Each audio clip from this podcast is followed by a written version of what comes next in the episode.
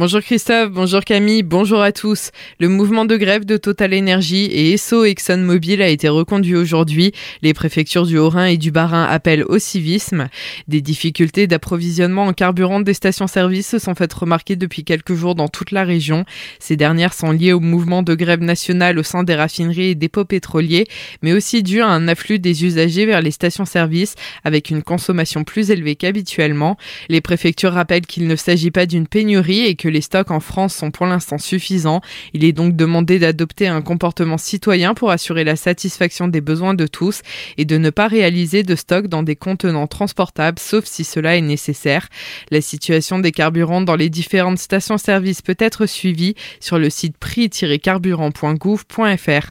La communauté de communes du pays Rhin-Brisac organise une réunion publique d'information ce soir à 18h à la mairie de Neuf-Brisac. Cette réunion visera à promouvoir le dispositif au OPARU, opération programmée d'amélioration de l'habitat en renouvellement urbain auprès des habitants de la commune. C'est dans le cadre de son projet de renouvellement urbain que la communauté de communes du Pays Rhin-Brisac a décidé de lancer une opération de revitalisation du territoire dont est issue l'OPARU. Cette opération qui durera 5 ans permet aux propriétaires d'un logement à Neuf-Brisac de bénéficier de subventions importantes afin de réaliser des travaux. D'autres actions pour répondre aux enjeux liés au logement vont également voir le jour dans la cité Vauban. À Colmar, vous allez pouvoir donner votre avis sur la piétonisation du centre-ville. La municipalité lance jusqu'à la mi-novembre une concertation globale sur l'avancée de la piétonisation du centre-ville à l'occasion d'une exposition de différents dessins réalisés à partir d'idées de passants concernant l'amélioration de la rue des Têtes. La ville invite les habitants à pousser la réflexion plus loin. Dans le hall de la mairie où se tient l'exposition, vous pourrez glisser vos idées dans une urne ou tout simplement sur un formulaire en ligne sur le site colmar.fr. L'objectif de cette concertation est de pousser la transformation de l'espace public pour le rendre plus vert, plus attractif et propice à la détente. Enfin, à Kinsheim, les habitants sont conviés à venir échanger avec l'équipe municipale au sujet des enjeux de mobilité du village.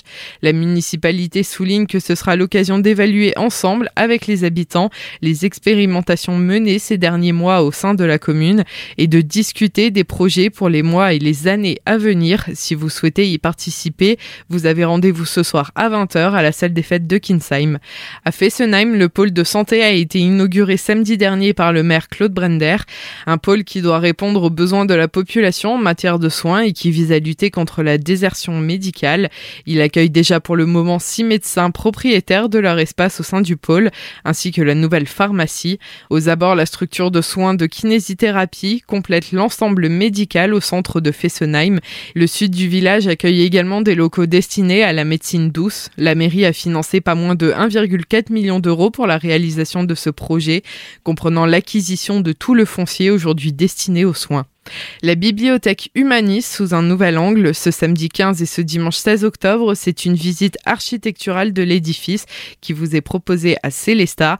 Des origines du bâtiment en 1845 jusqu'à sa restructuration, cette visite inédite va permettre au public de découvrir la bibliothèque humaniste sous toutes ses formes jusqu'à ses coulisses. Les précisions de Cécilia Michel, médiatrice culturelle. On ne va pas se concentrer sur les collections de la bibliothèque pour le coup, mais uniquement sur le bâtiment la proposition qu'on vous fait, c'est de remonter un peu le temps pour découvrir ce qu'il y avait avant, ce qui va nous permettre de découvrir pourquoi, comment les formes actuelles euh, du bâtiment dans lequel euh, nous sommes installés aujourd'hui. Et puis cette visite, ce sera aussi l'occasion, la bonne excuse finalement, de vous emmener dans la partie immergée de l'iceberg, de vous emmener en fait dans des endroits qui normalement ne sont pas du tout accessibles au public, mais qui font partie vraiment de notre quotidien. Ce sont notamment, je pense, aux réserves de la bibliothèque humaniste, ce sont des endroits où vous allez trouver euh, le fonds général, donc euh, de livres, et les collections d'objets. Cette visite d'une durée d'une heure est gratuite. Les inscriptions sont obligatoires